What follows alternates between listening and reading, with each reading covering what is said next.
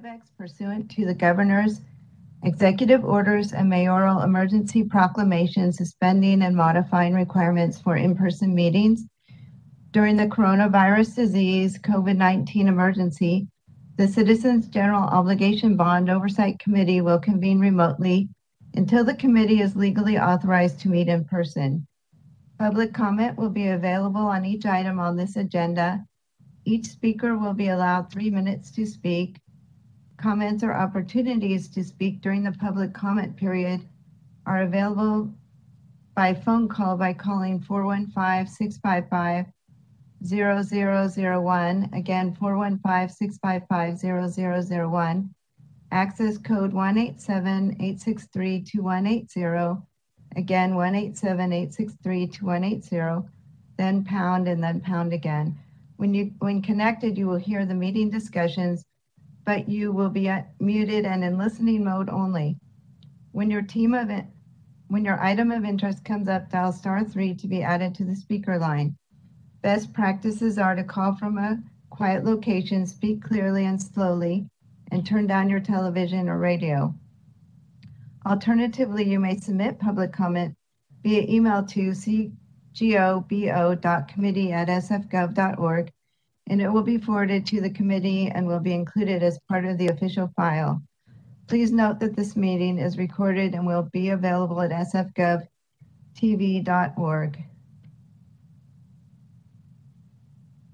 Vice Chair Matthews, may I take roll? Yes, thank you. Member Larkin, Present, present. Vice Chair Matthews, Present. Chair McHugh is absent. Member Pantoja, Present. Member Post, Here. and Member Sanderlin. Present. So we have a quorum, and for the record, it's 9:35 a.m. Um, Before we go to agenda item two, I um, will read the land acknowledgement for the Ramaytush Ohlone. So the Citizens General Obligation Bond Oversight Committee acknowledges that we are on the unceded ancestral homeland of the Ramaytush Ohlone who are the original inhabitants of the San Francisco Peninsula. As the indigenous stewards of this land and in accordance with their traditions, the Ramaytush Ohlone have never ceded, lost, nor forgotten their responsibilities as the caretakers of this place, as well as for all peoples who reside in their traditional territory. As guests, we recognize that we benefit from living and working on their traditional homeland we wish to pay our respects by acknowledging the ancestors, elders, and relatives of the Ramaytush community and by affirming their sovereign rights as First Peoples.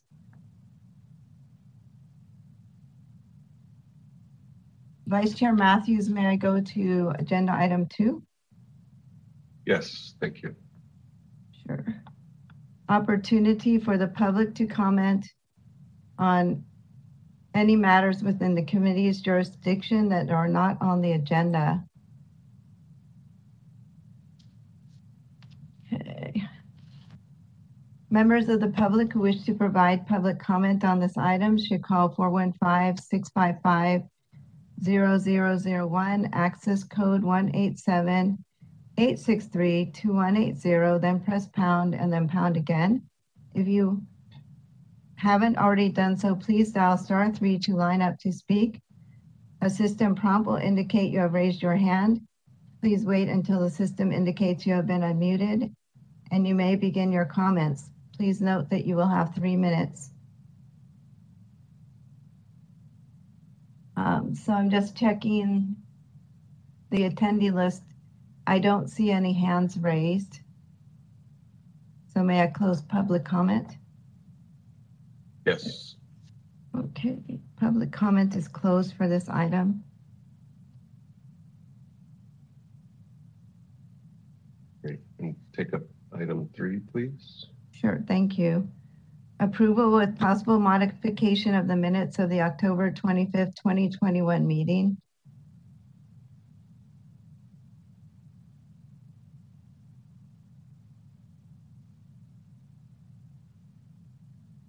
We have a motion to accept, fellow members.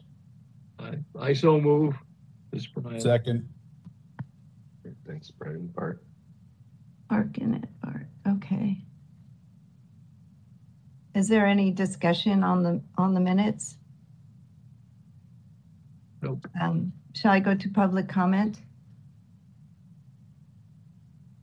Uh, yeah, We should do public comment. was that- vote vote affirmatively and then, or right, sorry, public comment. You have to do public comment first. Members of the public who wish to provide public comment on this item should call 415-655-0001.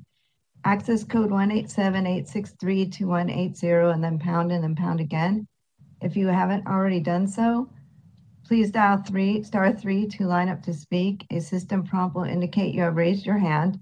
Please wait until the system indicates you have been unmuted and you may begin your comments. Please note that you will have three minutes. Um, I don't see any hands raised from the attendees.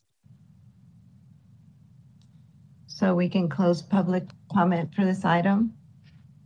Okay, and then I will take a roll call vote for approval of the minutes.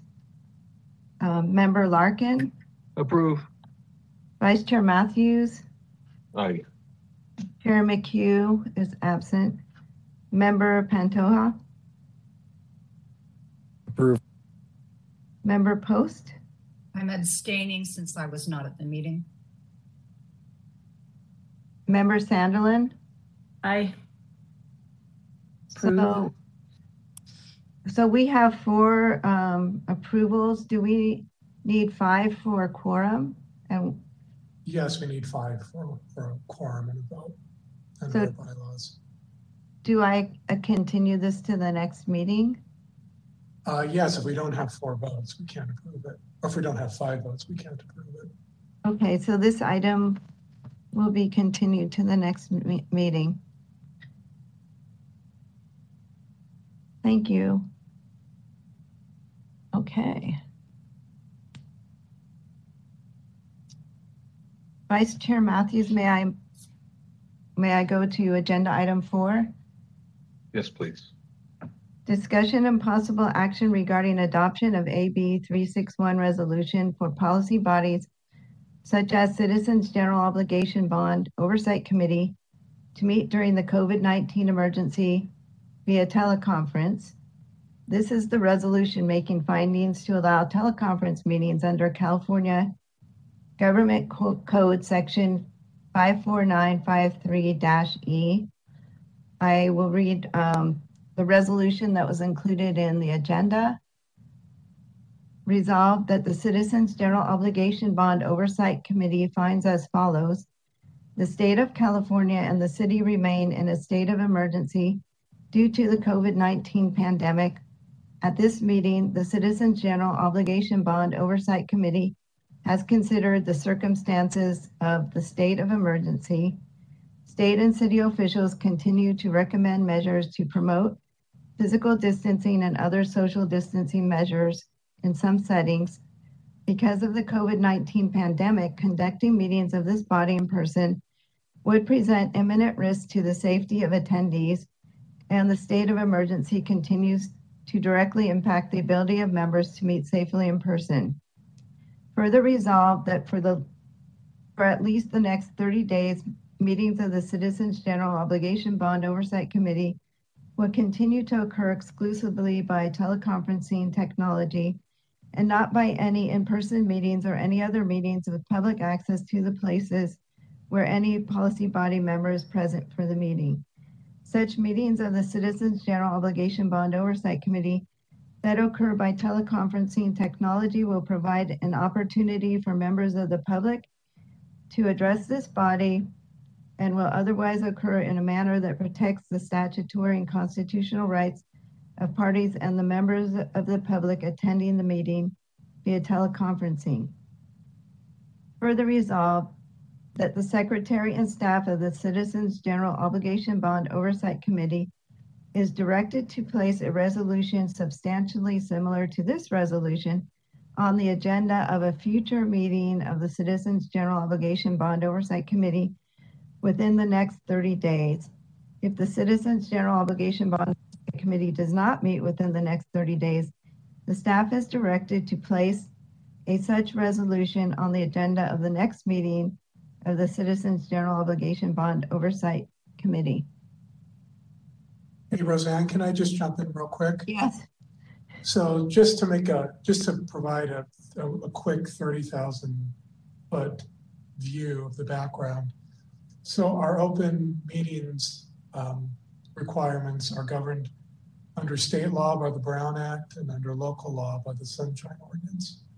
And both of those, um, prohibit teleconferencing for meetings. Both of those, however, have been uh, amended during the COVID pandemic by the mayor and the governor respect, respectfully, respectively. The governor um, amended his amendments to the Brown Act. Oh, I think, I, I don't remember when, maybe a month or two ago. I, I, don't recall. And anyway, he's requiring us now, all public bodies within the state, to adopt this language so that we have to make every 30 days a finding that it's in the public safety to, to continue to do telecommuting. And that's why this committee is doing it, and that's why all the other public bodies in the um, in the state are doing that. Okay, I just wanted to throw that out there. Okay, thank you. Thanks. Um, are, is there any public comment on this item? Mhm. Sure. Members of the public who wish to provide public comment on this item should call 415-655-0001 access code 187-863-2180 and then press pound and pound again. If you haven't already done so, please dial star three to line up to speak. A system prompt will indicate you have raised your hand. Please wait until the system indicates you have been unmuted and you may begin your comments. Please note that you will have three minutes. I'm just, there, there are no hands raised. So maybe close public comment for this item. Um, Yeah. Um, I think we have to go to, is there a motion to approve adoption of this resolution? I'll move to approve. I'll second. Okay, post. Sanderlin. Okay. Uh, may I take, Question. pardon me? This is uh, Bart Pantoja. I have a question. If I may, to the chair. Sure. Um, so just to simplify it, it sounds like in 30 days, we'd be looking at meeting in person? No, no, no. In 30 days, if we're still deciding to telecommute or teleconference, we'll have to adopt this again. So that's a completely separate question. If the mayor and this and the board of supervisors decide to start have this meeting again in person, we won't need to do this. But if we decide not to start meeting again within 30 days, then we'll just have to adopt this resolution again. Does that make sense? So this is a continuation. Yeah, we're gonna have to continue exactly we have to do this every 30 days. Okay. So long as we're still uh, teleconferencing. All right. Thank you. Sure. Vice Chair Matthews, may I go to roll call vote Yes, please. Approve adoption of the resolution? Yes. Member Larkin, Aye. Vice Chair Matthews, Aye. Chair McHugh is absent. Member Pantoja, Aye. Member Post, Aye. and Member Sanderlin. Aye. The, the resolution is adopted and approved. Vice Chair Matthews, may I go to agenda item five? Yes, please. Discussion and possible action regarding adoption of the Ramaytush Ohlone Land Acknowledgement Resolution. This resolution was in your packet and um, I read the excerpt from it at the beginning of the meeting. Um, is there any public comment on this item? Could we go to committee comment first? Tim? Uh, sure. I think, Luke. yeah. Um, I just have a couple questions. Um, is the group who wrote it representative of the community? I, I understand the resolution, it noted who authored it. And I just wanted to know if that group is representative of the communities, of the native communities that were here, that we're acknowledging in the resolution and in the statement. You understand what my question is? Yes, um, I'm not sure who's here that can answer that. Um, I'll look toward you, Peg, maybe? I believe that all public meeting bodies have been asked to adopt this resolution by a resolution of the Board of Supervisors. And I don't know from any personal knowledge about who participated in the drafting of it, um, but I think that's the process that it went through. I see. So, so we're instructed to adopt it by the Board of Supervisors. It's not up to us whether or not we want to. basically. Yes, that's right.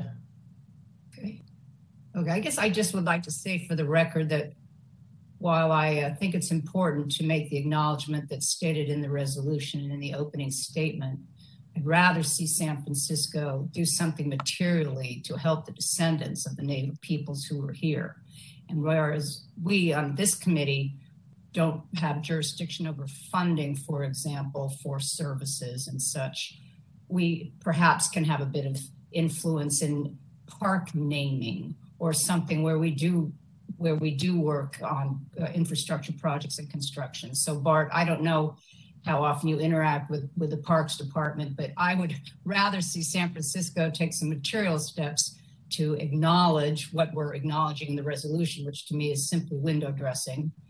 Um, and as I said, perhaps name some uh, well kept open spaces in honor of the native tribe that was here and or of course i hope san francisco and the departments that we don't interact with would, would provide enhanced educational and housing and health and uh, workplace opportunities for the descendants of the native peoples who are here so thank you very much Thank you, Member Post, for those comments. And I, I want to echo and agree with you that uh, virtue, virtue signaling is one thing, but actually uh, doing something, um, follow up your words is something completely different. So thank you. Uh, any other member comments before public comment? Anything? All right. Great. Members Public of the public. oh, thank you. Members of the public who wish to provide public comment on this item should call 415-655-0001, access code 187-863-2180, then pound and then pound again. If you haven't already done so, please dial star three to line up to speak. A system prompt will indicate you have raised your hand. Please wait until the system indicates you have been unmuted and you may begin your comments. Please note that you will have three minutes. I'm looking at the color cue and I, I don't see any hands raised.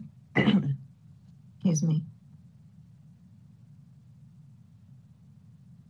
So let's close public comment and uh, look for a motion in a second.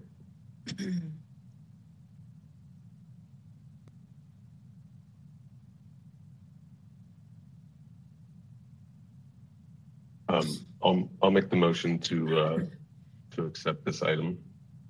I'll A second second. Okay. Thank you. So the resolution is approved and adopted. Excuse me again. Should take, um, roll, roll call. Oh, right. Sorry about that. Um, so roll call is, um, Member Larkin, Aye. Vice Chair Matthews, Aye. Chair McHugh is absent. Member Pantoja, Aye. Member Post, aye Member Sanderlin, Aye. Now the resolution is approved and adopted. Great. Um, may we go to item six, please?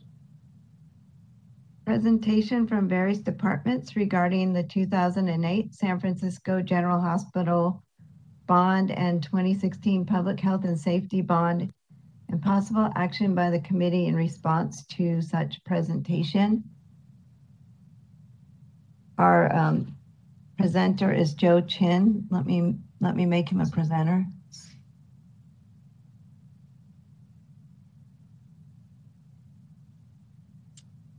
There you go.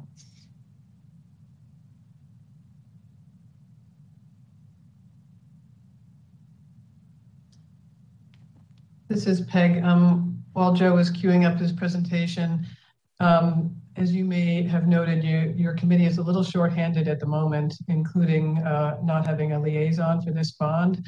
So Joe did um, contact us about that, and I asked him to just go ahead and present anyway. And we'll work with you, and hopefully we'll get some new members seated before your next meeting, and then you will probably want to reshuffle the deck on some of the liaison responsibilities. But I just wanted to let you know that he, he did raise that and uh, and is conscious of his uh, responsibility to reach out to a liaison. So thank you, Joe. Yeah, no problem. Can you guys uh, hear me? I also see the PowerPoint. Yes. Yes. Okay. Yes. Thank you. All right. May I go ahead and start? Yes. Okay. Thank you. Uh, good morning, Vice Chair Matthews and members of the CGOBOC Committee. My name is Joe Chin, Public Works Program Manager for the 2016 Public Health and Safety Bond Program. I'm here this morning to give you an update on the PHS bond program.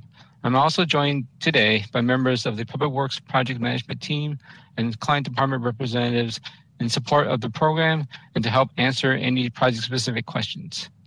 My last formal presentation to CGOBOC was December 2020, exactly a year ago.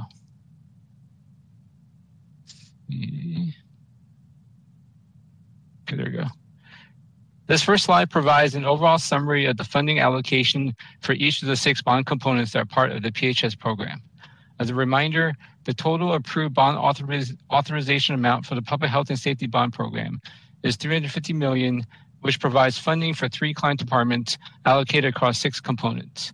The three client departments are Department of Public Health, San Francisco Fire Department, and Department of Homelessness and Support Housing. Of the 350 million, 272 million has been allocated to three DPH components, which include the ZSFG Building 5, Southeast Health Center, and the Community Health Center components. ZSFG Building 5 is a former acute care hospital prior to the completion of the new hospital in 2016. Projects under this Building 5 component is intended to focus on clinical improvements, seismic upgrade, IT improvements, and infrastructure, infrastructure improvement projects that will allow the 1970s building to be seismically retrofitted and converted into an updated ambulatory care center. 58 million has been allocated to two San Francisco Fire Department components, which are the ambulance deployment facility and the neighborhood fire station. 20 million has been allocated to the homeless service site component. To date, the program has completed all three bond sales.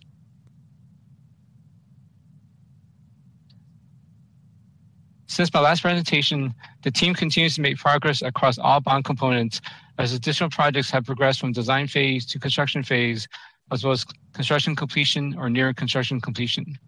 This is now the fifth year after the voter approval of this bond program, and we're starting to complete many of these projects. Maxine Hall Health Center achieved substantial completion on October 7th. The ambulance ambulance deployment facility received substantial completion earlier this year in May. The ZSFG Re Rehabilitation Department Phase 1 also achieved substantial completion in November. The NFS project has also completed the host tower removal at five fire station locations. On the ZSFG Building 5 component, we now have five projects in construction as, as of the end of November. We also issued NTP for the Psychiatric Emergency Services Early Demo Project. We're also targeting to issue NTP for the IT infrastructure project by January of 2022. On the Southeast Health Center and Community Health Center components, I'm also happy to report that based on the current construction progress at Southeast Health Center and Castro Mission Health Center, I am expecting to complete all projects under these two components by the end of next year. As I mentioned earlier, the program has completed three bond sales to date. The third and final bond sale was completed in November of 2020, which now fully funds all bond components. The risks and challenges continue to be the same items that we've been tracking since the onset of the program. However, I do want to spend a few minutes talking about a new risk item that I added at the last presentation, which is COVID-19 related cost and time impacts. Since the onset of the COVID-19 pandemic in early 2020, the contractor has had made numerous adjustments in the field to implement new safety protocols required by the health ordinances and incorporating new sanitizing procedures, masking protocols, social distancing requirements, and more safety oversight from the contractor safety officer, to just name a few. The actual cost and time impacts on active projects in construction are still being evaluated by Public Works, but based on what we've seen to date, it has not been as impactful as one would have expected. However, as the economy started to recover toward the early part of 2021, our projects at ZSG Building 5 have been seeing substantial cost impacts and increases on the bid prices on the trade packages that we are currently bidding out. Cost impacts were driven by material cost increases, supply chain shortages that led to volatile price increases, as well as material delivery delays, as I'm sure everyone has been hearing on the news recently. Since we started the bidding on five of our projects at the beginning of the year, we have been struggling to solicit more interest from the subcontract community to bid on our projects at ZSG Building 5. In our discussion with the general contractor and various subcontractors, we have been informed by more than one subcontractor that they are just simply decided to change their business model and will no longer be pursuing projects under OSHPD jurisdiction because of the high risk, complexity, and rigorous inspection requirements. The fact that Building 5 is an active hospital, a 50 year old building containing significant amounts of hazardous material, and post tension slabs and, and beams make construction of this building especially challenging. So instead, many subcontractors' preferences now is just pursue where they're less risky and complex, such as non-hospital commercial projects or residential housing projects. Uh, for those that are still willing to work on hospital projects, the bidders are submitting bid prices with premium pricing that range from 16 to 40% higher in some cases. Um, the current and revised budget for the ZSFG, ZSFG component is 205.2 million, which reflects the reallocation of approximately 17 million to the Southeast Health Center and Community Health Center component budgets. Expenditure plus encumbrances combined is approximately 110 million. As I mentioned earlier, I'm happy to report that the Rehabilitation Department project achieved substantial completion earlier last month, which is a critical milestone as the start of the dialysis and public health lab project is contingent on the completion of that project. Public Works has also chosen to utilize the construction manager general contractor, aka the CMGC delivery method, to deliver the construction of the next eight projects. They include the seismic upgrade, dialysis, public health lab, IT infrastructure, family health center, psychiatric emergency services, building 8090 specialties, and the clinical laboratory automated track replacement projects. The CMGC delivery method was chosen over the more traditional lowest price delivery model because of the complexity of the projects building five and the need to coordinate eight separately permitted projects within one occupied building with overlapping schedules and shared work areas. In the next six months, I am anticipating three more projects to commence into the construction phase, which makes a total of six major projects in construction within Building 5 in the next couple of years. The current revised budget for the Southeast Health Center component is 37.8 million, which reflects a reallocation of approximately 7.8 million from the ZSFG component. Expenditures plus encumbrances combined is approximately 34.4 million.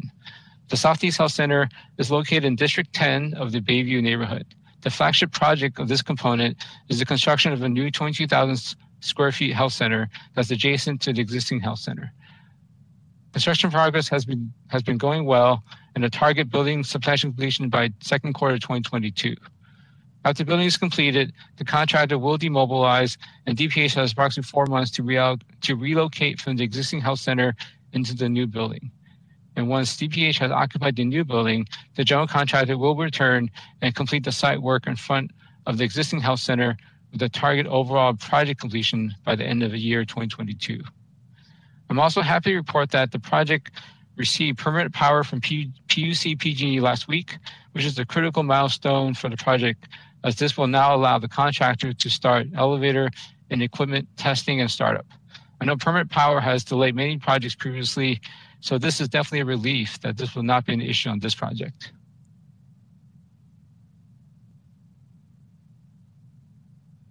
The current and revised budget for the community health center component is 28.8 million, which reflects a reallocation of approximately 8.8 million dollars from the ZSFG component. Expenditures plus encumbrances combined is approximately 24.6 million. The community health center component is tracking two comprehensive community health center projects that include seismic retrofit and interior renovation scopes. They are the Maxine Hall Health Center located in District 5 and Castro Mission Health Center located in District 8. Maxine Hall achieved substantial completion on October 7th, um, with clinical services starting in the new renovated building uh, on October 20th. Uh, Castro Mission is approximately 75% complete with a target substantial completion by second quarter 2022.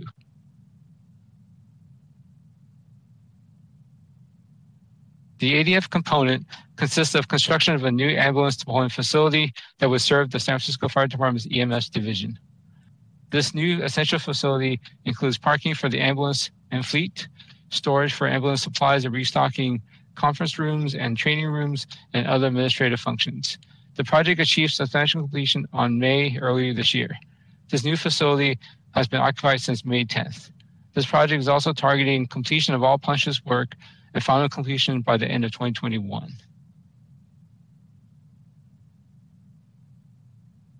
The neighborhood fire station component consists of the, the hose tower removal at six fire stations, fire stations 6, 11, 12, 15, 21, and 38, to mitigate the seismic risk associated with them and generate replacements at three fire stations, fire station 18, 37, and 44. The hose tower removal at fire stations 6, 11, 12, 21, and 38 have been completed as of March 2021. Fire station 15 will start bidding by mid 2022 uh, as a stand as a separate standalone project because it includes the removal and rebuilding of a, a new replacement hose tower. Construction will also start by middle of 2022 on the generator replacement projects at fire stations 37 and 44.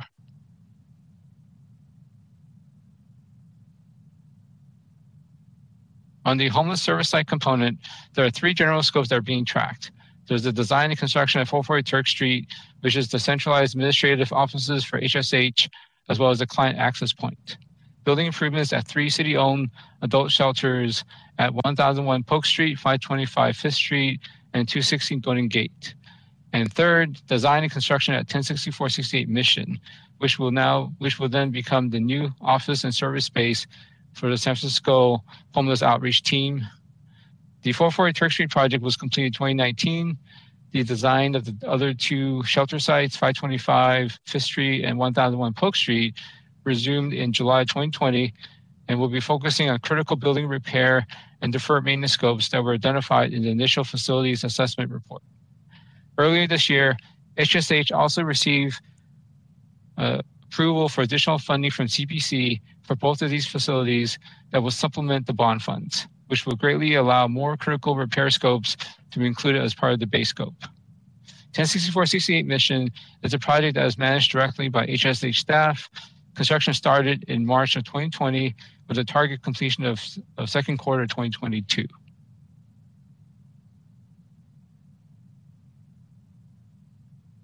Uh, this final slide is a detailed summary table that shows the original and revised program budget and expenditures and encumbrances for all bond uh, for all bond components. I won't go through the financial data line by line, as the numbers are pretty self-explanatory. Um, at this point, that concludes my presentation for today. Uh, there's a lot of information, but my team and I are now available to take any questions that you may have. Thank you. Great. Thank you, Joe. Um, as Peg opened with, we don't have a direct liaison to this program currently, and we'll figure that out um, soon with more folks on the board. Um, I don't have any questions at this time, but any other board members? I do. I do too. Great. Go ahead.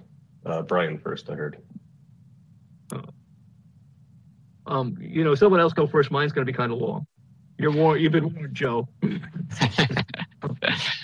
No problem. Member, I- Member Larkin? Brian, I'll jump in, Brian, if you want. Okay. So Joe, can we go Go back ahead. to your? Go ahead, Lauren. Okay, can we go back to your summary slide toward the beginning? I think it's page two, maybe where you, it's the, the four part. Uh, yeah, oh, uh, Uh-huh. Yes. no, no, but the one before that. Oh, okay. Thanks. Yeah, that one. On the, Okay. on the risk issues and the risk issues and concerns uh, section down in the lower right. Mhm. Um, I just had a couple questions. On the first one, the extensive plan review cycle, um, and I don't know, you may know this, or maybe it'll be someone on, on Peg and Mark's team, but is is our cycle here in the city uh, sort of par for the course at other cities in the country, or does ours take longer to get that through the review, plan review? Do you know? Just trying to figure out if this is something that San Francisco needs to sort of get its act together on and speed up, or no, we actually, our cycle is sort of, Good question. Uh, We, um, during the design process for the new permit center, um, at forty-nine South Van Ness, we had uh, a lot of analyticals going on to test and see if our permitting processes were better or worse, um, than some peers and what some of the process issues were. But to be frank, um, my knowledge of that is now two years old. Um, and you have to drill down pretty tightly to the project type to really get a lot of useful information about the benchmarking.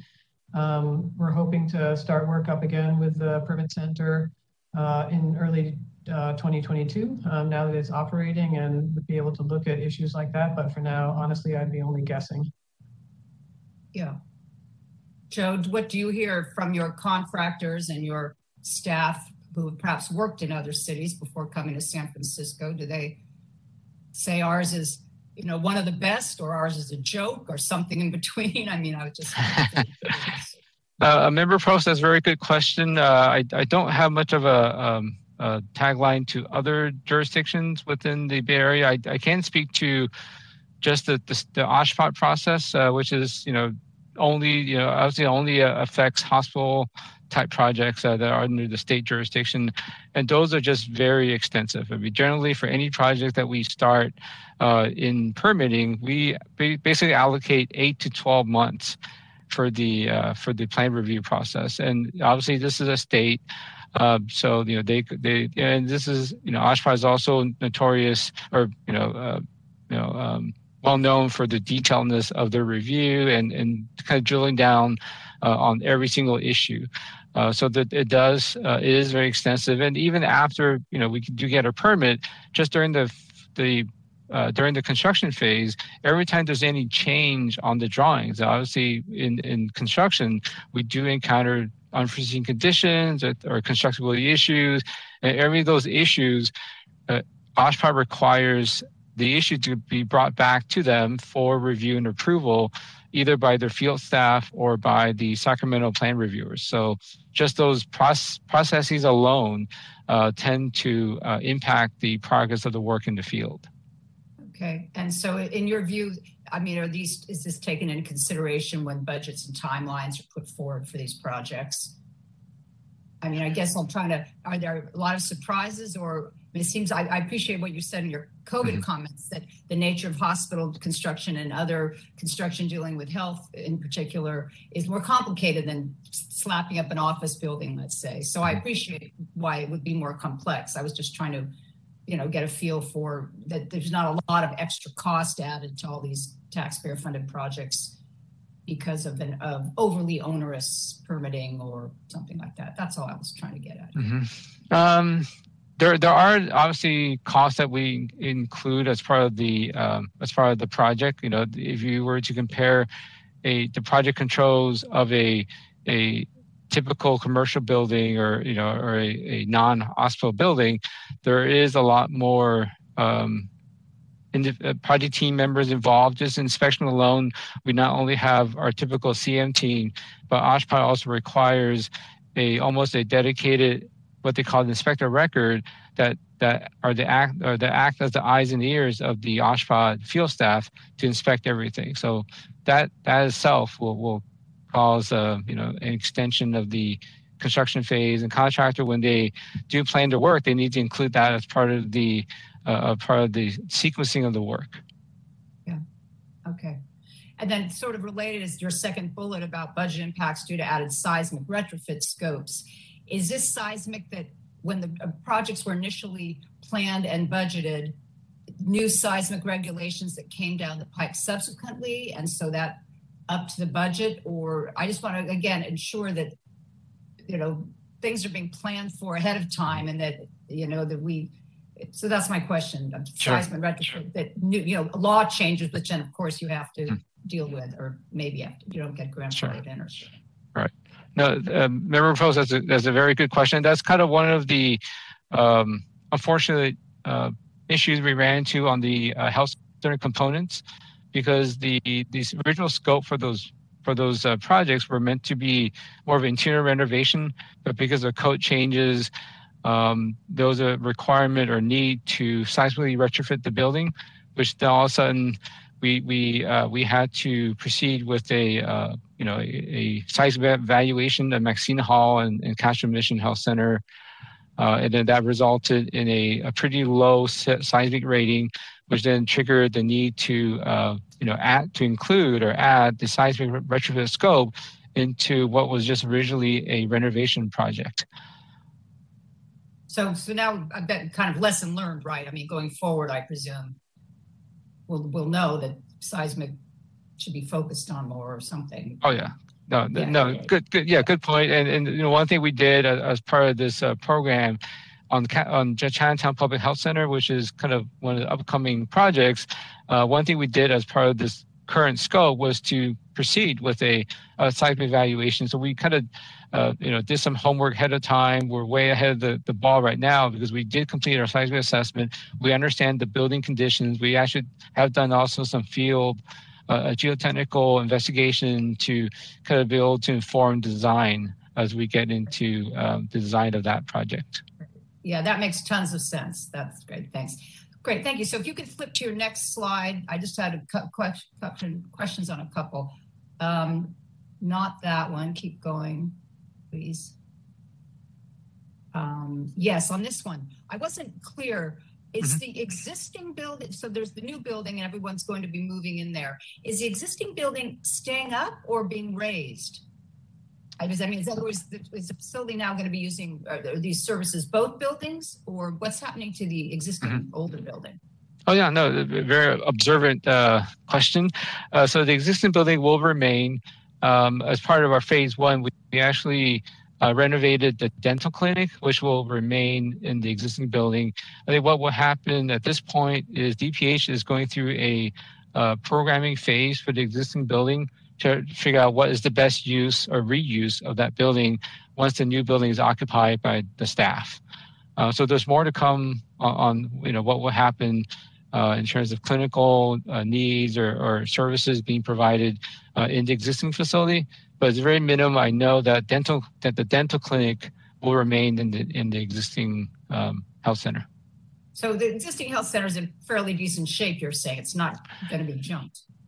Uh, it's it's uh, it's an old building. Uh, it's a single story building. So there's there's you know we did do a, a quick seismic evaluation. It looks like is in you know because it's a single story CMU block type wall. Uh, there probably won't need uh, there's not an extensive seismic uh, requirement for that building. Um, so it, it is, um, you know, there, I think majority of it would be just more of an interior renovation to really um, fit it into uh, to maximize the clinical workflow uh, for whatever purpose that building will be repurposed for in the future.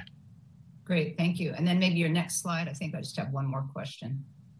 Um, no, you can keep going to the next the fire. Oh yeah, this one. I did a question here. Um, ambulance services in San Francisco are provided by the fire department, but are they also provided by private companies? Yes, people are nodding yes. Uh, and so this facility is just for SFFD, right? Our, our public services. Where, what kind of coordination exists between private facilities and our public and our public ambulance service? I mean, how do we know that everything's coordinated, where private ambulances housed, if they're not housed here. I, I just don't, as a citizen, understand how that works. If you could just explain it. Yeah, me. let me, let me, uh, I see Chief uh, DeWitt is on the call. Uh, why don't I defer that, that operationals question to Chief DeWitt? Good morning, everyone. I'm Assistant Deputy Chief Don DeWitt, San Francisco Fire Department. I am the head of our Support Services Division. I don't really know a lot of information about the privates. Uh, They do have their own facilities elsewhere. They are private facilities. And the way the calls are coordinated between uh, the privates and the public is we generally, uh, San Francisco Fire Department fields all of the 911 calls. And then when we cannot, um, when we've run out of ambulances or we do not have the staffing to, uh, you know, uh, to assign to a call, we will call on the privates. They're available on our radio system. They listen to our radios, so we're able to dispatch them directly from our dispatch center. They generally uh, deal with interfacility transfers and other kinds of um, uh, non uh, 911 types of calls, but they are equipped to um, field them if we need them. And I see. yeah, they do all that. Thank you. That's very interesting. I didn't that know stuff. that. Thank you. Yeah, great. Okay, good. Thank you. And then Joe, just one more, one more. Thank you Mhm, for indulging sure. me, No problem. fellow committee members. I- One more question on another slide. It was the fire hose slide. Yeah, this one. Uh, so the hoses are being removed, but I think I heard you say this, that hose towers will be rebuilt at each station. I guess, Don, maybe you can answer. What's then happening at the big training facility that we learned about at our couple meetings ago that's being moved from Treasure Island? What, how are hose towers at each, at neighborhood fire stations complementary to that, or how does that tie in here? Thank you. So the hose towers that were removed were built in the 50s along with the station at a time when we used to use a cotton jacketed hose that had to be hung dry. Now with the advent of plastic materials that wrap our hose, we no longer have to dry our hose. So the hose towers are no longer necessary and they, they have been removed for that reason because they'll fall down, you know, in an earthquake on top of the firehouse. Station 15's hose tower is the only hose tower that will be rebuilt. And it was kind of going to be a mock hose tower. It won't really have a, hose drying purpose anymore. It was more for an historic uh, nod to the hose towers that the planning commission required. We rebuild that. And if it were up to me, I would say it, it's unnecessary, but Skip- You'd say skip it, but. I'd say skip it. it's expensive and we don't, yeah, we don't have a lot of money for fluff and I consider it to be fluff. Yeah. So it's, yeah. So, and that's why that one has gone last. We're, we're, you know, moving funding back and forth and And why that's being rebuilt. I Yeah, see. yeah, Okay, yeah. great. Thank you very much. Those are my questions. Thank you, committee members, for indulging me in them.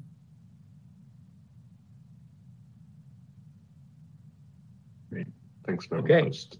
Member Larkin, Yeah, George. okay, um, in retrospect, I don't think I'm gonna be taking long relatively with my questions. Um, first off, I understand we don't have a liaison currently for this bond. Um, I had previously been the liaison for, I think it was a two thousand four, two thousand eight bond for the building of the new facility there.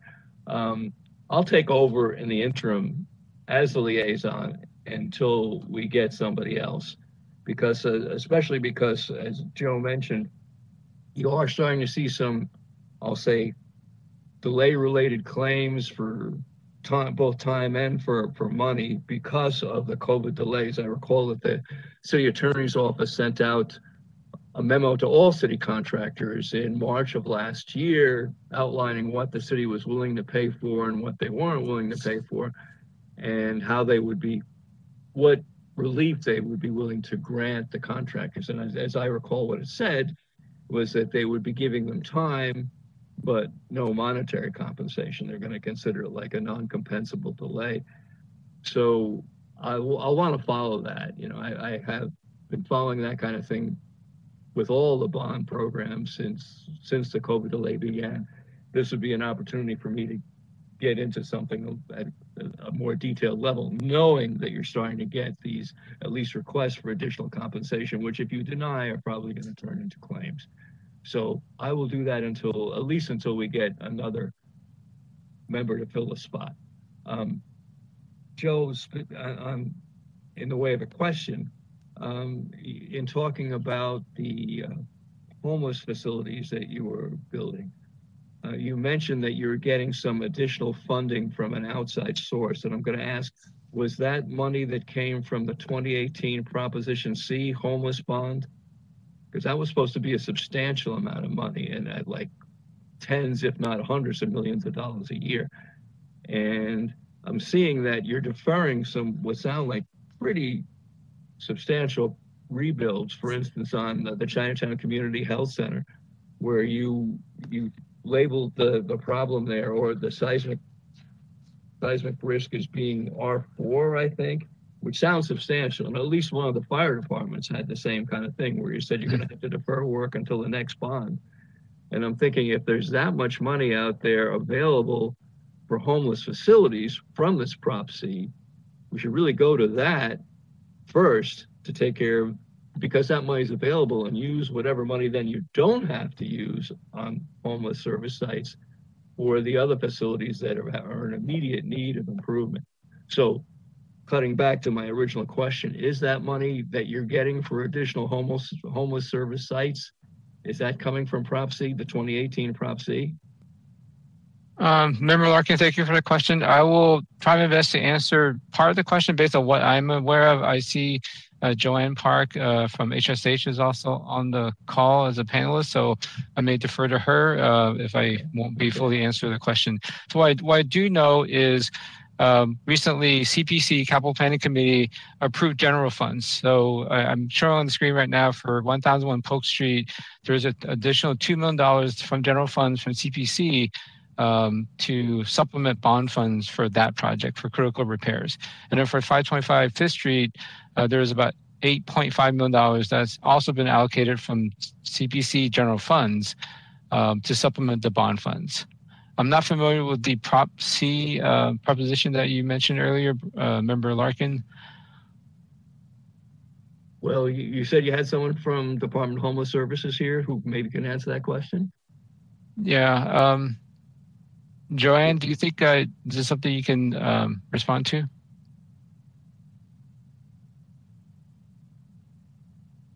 Hi, Joanne Park here with um, Department of Homelessness and Supportive Housing. Um, I'm the principal real estate analyst.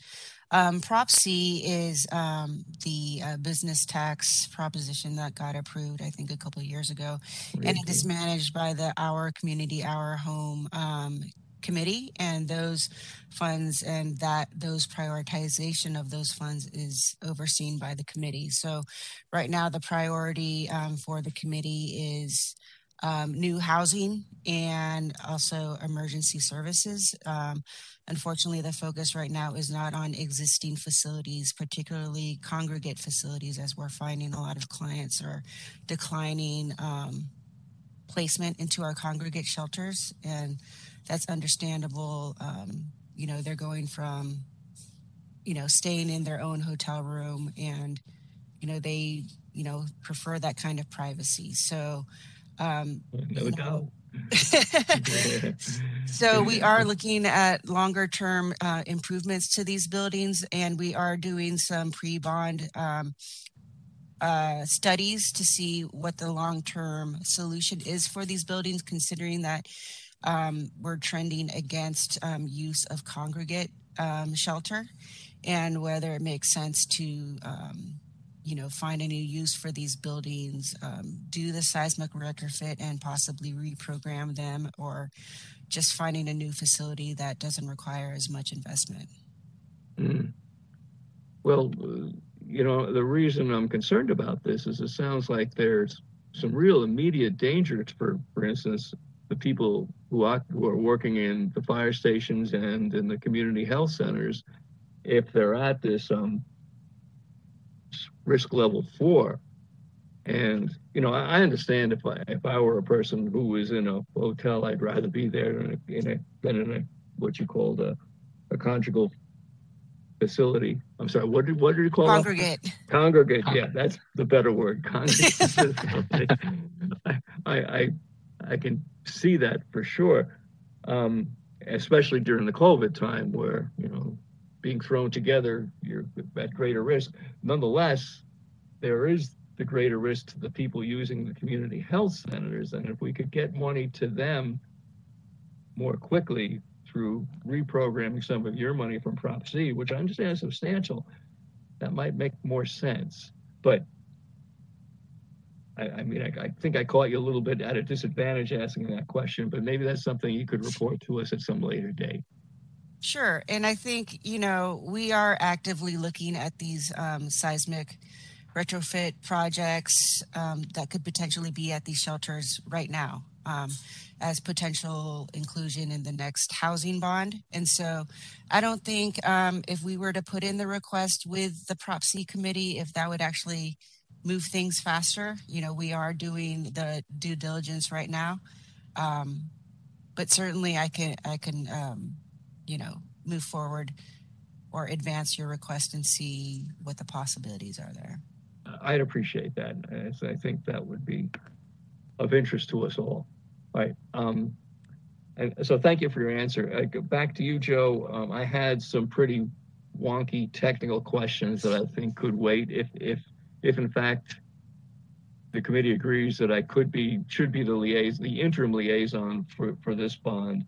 Um, I'll ask you then, you know, because I, I don't think most of them are going to be of real general issue interest to the rest of the committee members. You know, like the, the energy, the building management system. I want to ask something about that and boiler replacement. Some of us are fascinated by that, but I think we're in the minority. Yes. I, and I let me quickly look here. I, I think that pretty much covers it, but that was I think the whole question about Prop C and the money available that would be available from that to possibly do some of this homeless, some work at these homeless service sites was was the thing of primary interest to me. But I'll, and I'll follow. You heard they'll follow up on that. Okay, that that's all I have. Yeah, thank you. Great. This Uh, is Peg. I can also provide, I have staff who are working on supporting the Our City, Our Home Committee um, and making their decisions on programming the Prop C fund. So I can get current information on what their forecasts and plans are and make it available to the GOBOC. I'd like that, Peg. Great. Thanks, folks. Uh, thanks, Mr. Chin and member Post for your questions, comments, and member Larkin, yours as well. It's not up to me, but you're officially appointed uh, liaison. So uh, we'll connect you with Joe later. Ken. You and me. Right, great. Um, Roseanne, are there any public comments on this item? Let me see. Members of the public who wish to provide public comment on this item should call 415-655-0001, access code 187-863-2180. Then press pound and pound again. If you haven't already done so, please dial star three to line up to speak. A system prompt will indicate you have raised your hand. Please wait until the system indicates you have been unmuted and you may begin your comments. Please note that you will have three minutes. I'm just looking at the queue. I don't see any hands raised.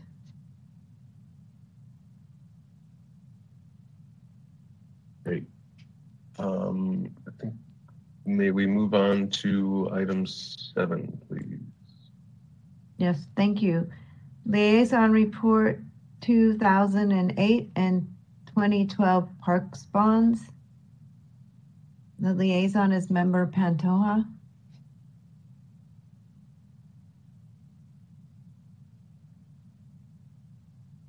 Yes. Um, so as you saw in the good morning, fellow commissioners, everybody. Um, welcome to December. Um, so as you saw in my report with the uh, park and liaisons in our whole queue there, I reviewed up mine and, and others.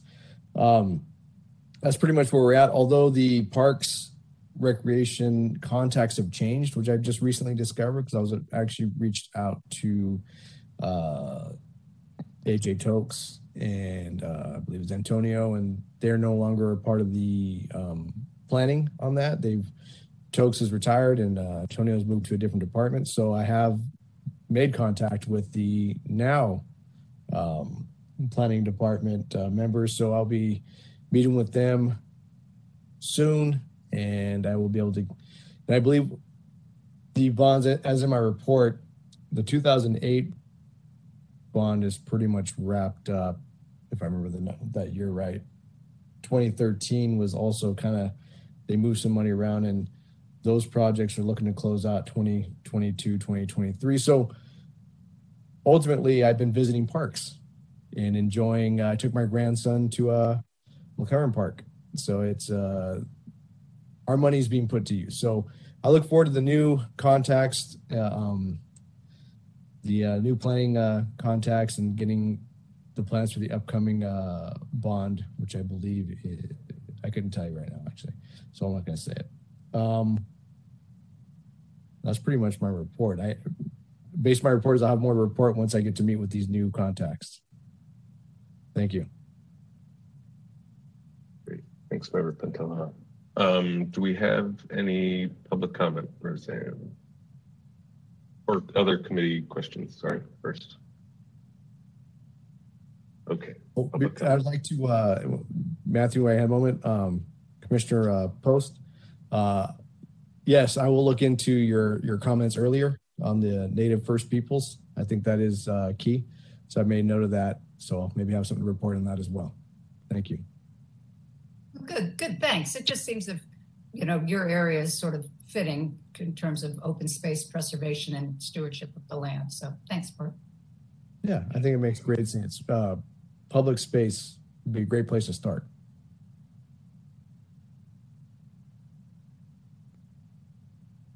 Thank you.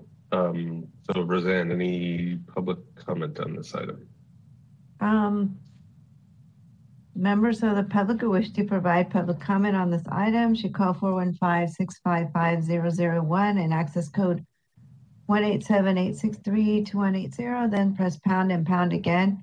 If you haven't already done so, please dial star three to line up to speak. A system prompt will indicate you have raised your hand. Please wait until the system indicates you have been unmuted and you may begin your comments. Please note that you will have three minutes. I'm looking at the caller queue and I don't see any hands raised. Great, thanks, Roseanne. Um, so may we move to the next item, number eight, please? Sure. Review of the draft Citizens General Obligation Bond Oversight Committee report fiscal year 2019 to 2020 and 2020 to 2021 and possible action by the committee on the report. The presenter is Peg Stevenson. Good morning, everyone. Um, this is good news. Thank you, all of you who wrote text on your liaison sections for the report. It feels quite complete to me. Um, we compiled them and just filled in a couple of blanks where you had had a member resign or um, some other missing piece of information. I circulated the draft ahead of time to Chair McHugh and to Vice Chair Matthews. Vice Chair Matthews uh, proofread it and gave me some comments and uh, a couple of fixes that it needed. I've had my own staff uh, proofread it for consistency and references.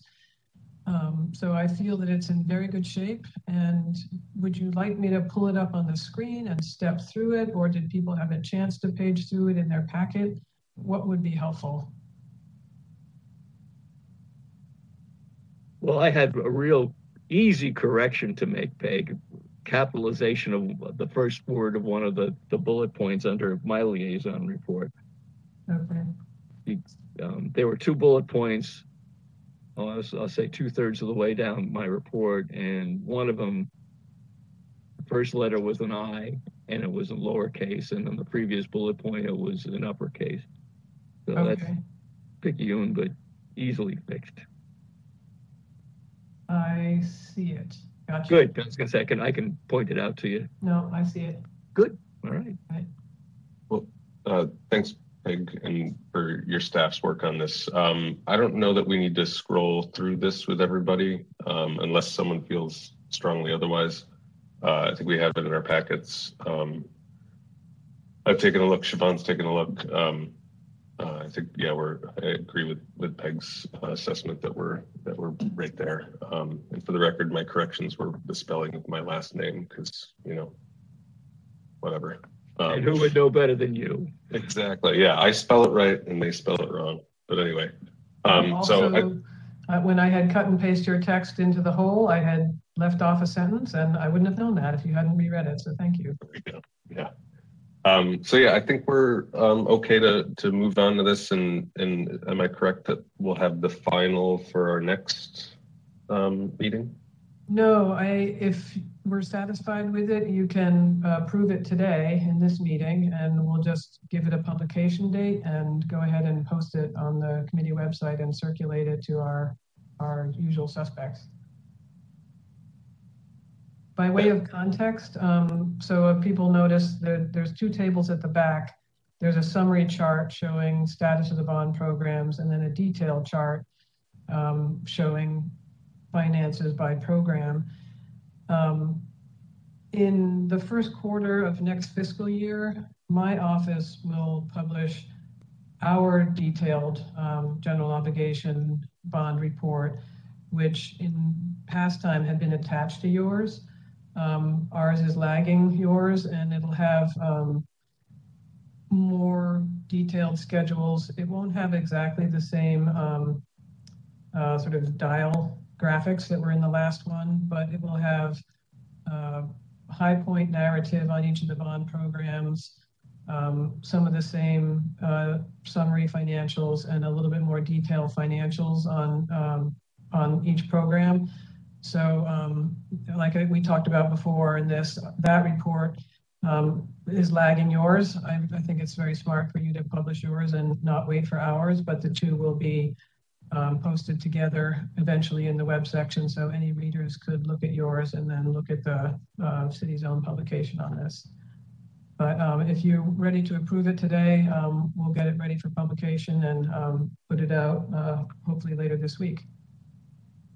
Well, I would move that we approve the uh, draft uh, annual report that we had in our packets. I'll second that.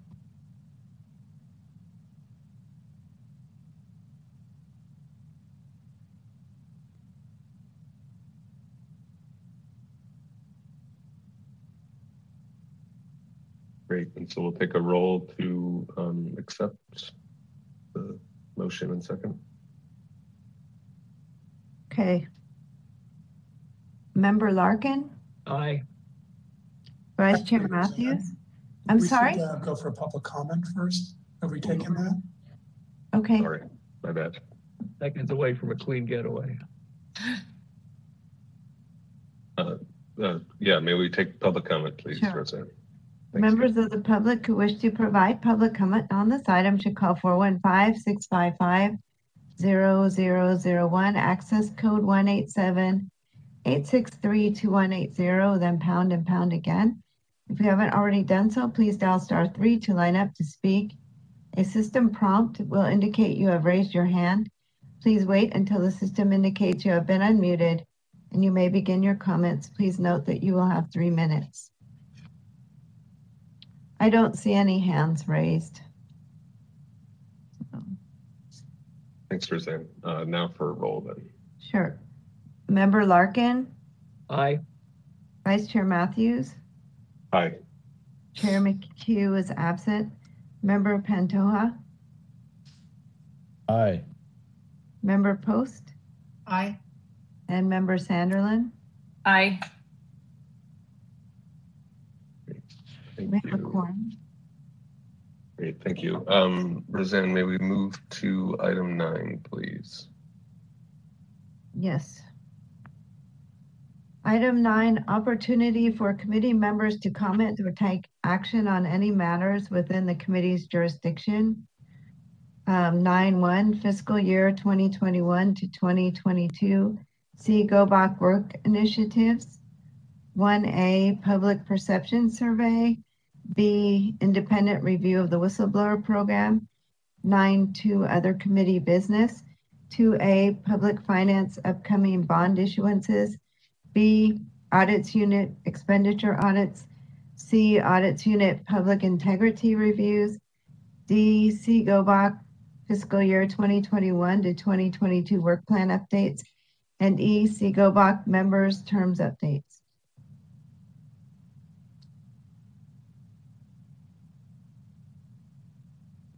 Good morning again, folks. Peg Stevenson here from the Controller's Office.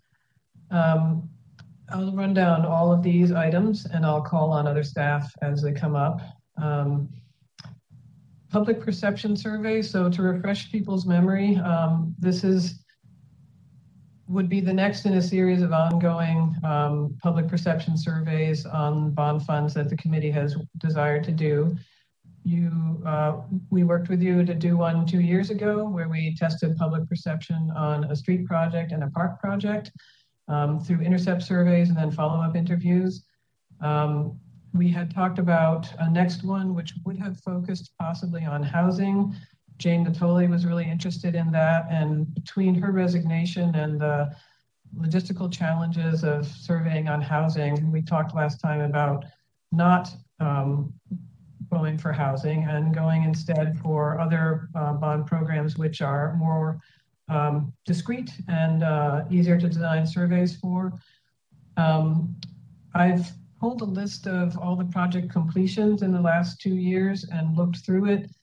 And so that, that's one set of information. The other is we're in a little bit of a squeeze with the, the survey providers that we have are in a pre-qualified pool, which expires in the spring, and we need to be under contract by mid-March in order to get this done, which I think is very much doable. I've had a staff person working on a draft scope of work but um, it becomes more doable if you can narrow your selection to, um, again, discrete projects which are simpler to design the survey for. My recommendation is going to be that you do this for a park project. Um, there have been a lot of completions and um, the design of the survey will be very straightforward.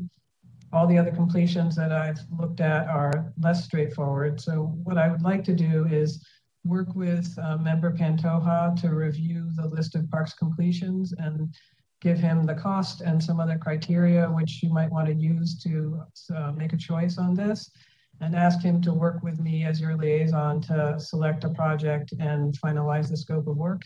And then I think we could get into contract um, during January. My goal will be to, to have this survey in the field in the late winter, early spring, the reporting should be pretty straightforward and to finish it before the end of the fiscal year. So that, that's what I'm, my, my proposal at this point. And I see the vice chair nodding and Mr. Pantoja nodding as well. Um, I'll try to make sure that it, it's not a huge use of your time. I think it'll be pretty straightforward. Yeah, so uh, through the chair, um, Matthews. So you said fiscal year is kind of looking to, we would uh, have the surveys done or a list of projects to be surveyed? No, I have a list of projects to send you right now, um, and we can work together on the choice. And I have a draft scope of work and outreach, which has already been done to the qualified providers who can do this type of surveying. So I'm hoping to get a, a contract actually ne negotiated and done during January, and they could be in the field during the late winter, early spring. And you know, again, I don't think this is a large project, so I think the reporting can be pretty quick. So my, my goal would be to get it all done and have the reporting uh, available to you for, you know, towards the end of this fiscal year and, and put it out before the end of the fiscal year. Outstanding. Um, so that would that be more than one project that would be surveyed, or we're talking we're going to pick one out of the list? I think we should just pick one, just for simplicity and execution's sake. Okay, I'll be looking for your communication to to meet or discuss that. Great. Um, and again, I think I mentioned this last time, but we also we have a more generalized interest in serving the public on housing matters, which is bound up both with you know publicly funded bond programs, other sources of funding on housing, cities' programmatic decisions on housing. We think um, would be really uh, smart for a couple of different program areas and policy bodies and stakeholders to get more uh, public feedback on the city's housing programs and investments, but it's a bigger project and we're again hoping to get that underway uh, next calendar year. So um, I'll go to the independent review of the whistleblower program. Similarly, um, we have a pool of vendors um, that are qualified to work on this and a draft scope of work. I had sent them both to Chair McHugh. And was not aware until late last week that she is having to really not work much, if at all, um, due to her, she's expecting a baby in January. She had said she was willing to continue to serve at least through the end of the fiscal year, but it sounds like um, working has become less possible for her. Um, so I don't want to burden her with uh, follow-up uh, work with us on choosing this vendor and finalizing the scope of work. So I think I'll go to Vice Chair Matthews for that task if he's willing. And again, I think we should be able to uh, get into contract, get the scope of work finalized. There's just a couple of decisions that that need one of your support. But um, rather than go back to uh, Chair McHugh, I think if Vice Chair Matthews is willing, I'll go to him for that support and, and we can move it forward that way. Yeah, absolutely. Thanks. Okay. Other committee business, uh, public finance. I will pause and ask if Vishal Trivedi or Anna Van Degna can comment on this item. Uh, yes, uh, hello, can you hear me? Yes. Yes. Good morning, members of the committee. This is Vishal Trivedi from the Office of Public Finance. It's not a very packed forward debt calendar at the moment. Uh, we're currently making preparations to allow for a possible uh, refunding issuance in 2022 of uh, the maturities, outstanding maturities that will be callable uh, in June. Uh, should market conditions continue to be favorable for refunding. Uh, we also have placeholders there on the calendar for follow-up issuance of health and recovery bond, um, that that was approved uh, in the fall. There's already an issuance, but there are certain projects that weren't ready yet, and we uh, have a, a placeholder to, to follow up on that and, and fund those. And then there's also a one for seawall as well. Uh, I think based on our last conversations with the project departments, uh, we don't have a firm timeline for either of those, so we'll probably have a little bit more information about those in um, early 2022. Happy to take any questions if there are any.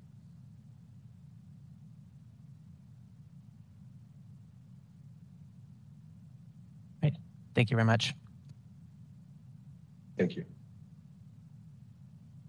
Next item are two from the audits unit. Um, again, there, whenever there is an expenditure audit, there's a hearing at your committee. And uh, same on the public integrity reviews. I don't see anybody on the roster from the audits group. I do have an email from Mark Della Rosa about this subject. Um, his report is uh, on the expenditure audits, no new updates since the last meeting. CSA audits has completed a total of 10 GO bond expenditure audits to date, and we have one audit plan for this fiscal year on the 2018 Seawall Safety Improvement Bond Program.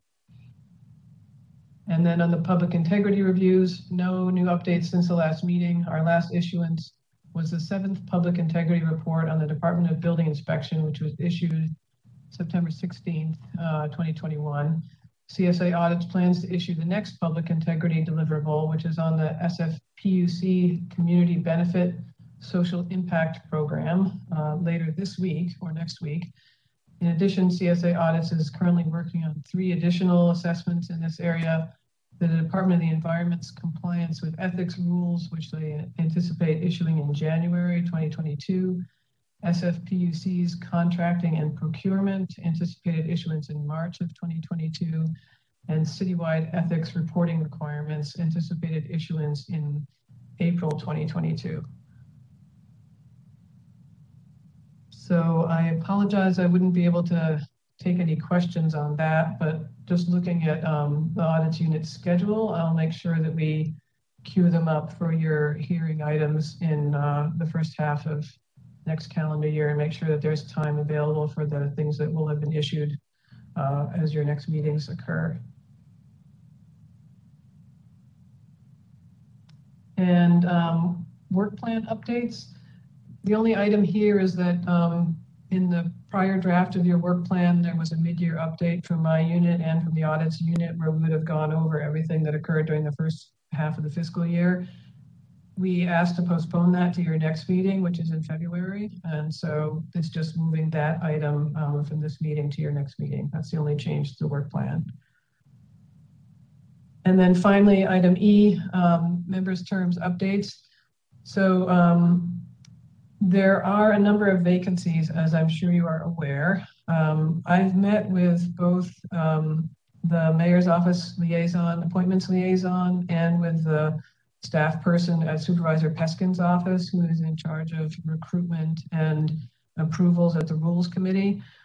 Um, they are aware, myself and Ben Rosenfield have promised to work with them and help them uh, provide them with candidate names and suggestions for filling the vacancies. And I've made them both aware of the urgency of doing so, um, just because of the quorum risk, if nothing else, and the need to have um, the vacancies filled so that you can more fully complement, you know, kind of spread out the work among you. I'm reasonably um, hopeful about the mayor's office being able to act quickly, you know, once we've helped them identify appropriate candidates. Uh, board processes take a little bit longer since they have to have a committee hearing and a board approval. But I've asked them to um, queue it up for their committee hearings right after the start of the new year. Um, and I've made them aware if we could have people approved in, in time to seat them at your February 28th meeting, of course, that would be ideal but um, it's hard to tell with the board. It really depends on the recruitment effort. Um, so that's where it stands. And again, I have to reach out to Chair McHugh and uh, see how she's feeling and what she might be able to do. Again, she had said she was willing to serve through the end of the fiscal year, although she, you know, even though her baby comes in January, um, but it would be smarter to replace her sooner if possible. So I'll just touch base with her and, and take her temperature and then bring that information back to the appointing authority. So Okay. on, on behalf of all of us, thank you for your service and we'll work to bring it up to full speed. Sorry, go ahead. Peg, Peg, uh, if we have candidates that we would like to have considered, should we send their information to you? Yes, please, absolutely. Okay. I mean, I saw on the list, um, uh, there were two people that need to work with community organizations, were two openings, and then uh, Siobhan's is, um, I can't remember what her slot was. I Maybe can, the same.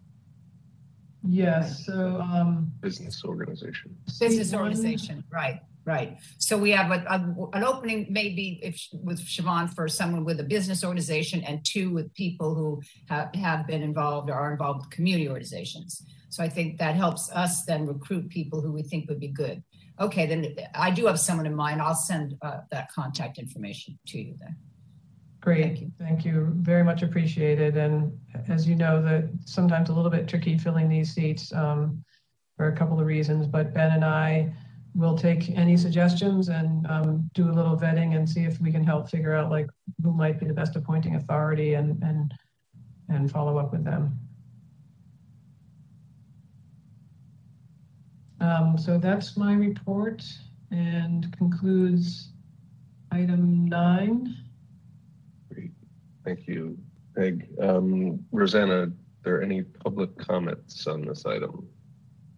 Um, members of the public who wish to provide public comment on this item should call 415-655-0001, access code 187-863-2180, then pound and then pound again.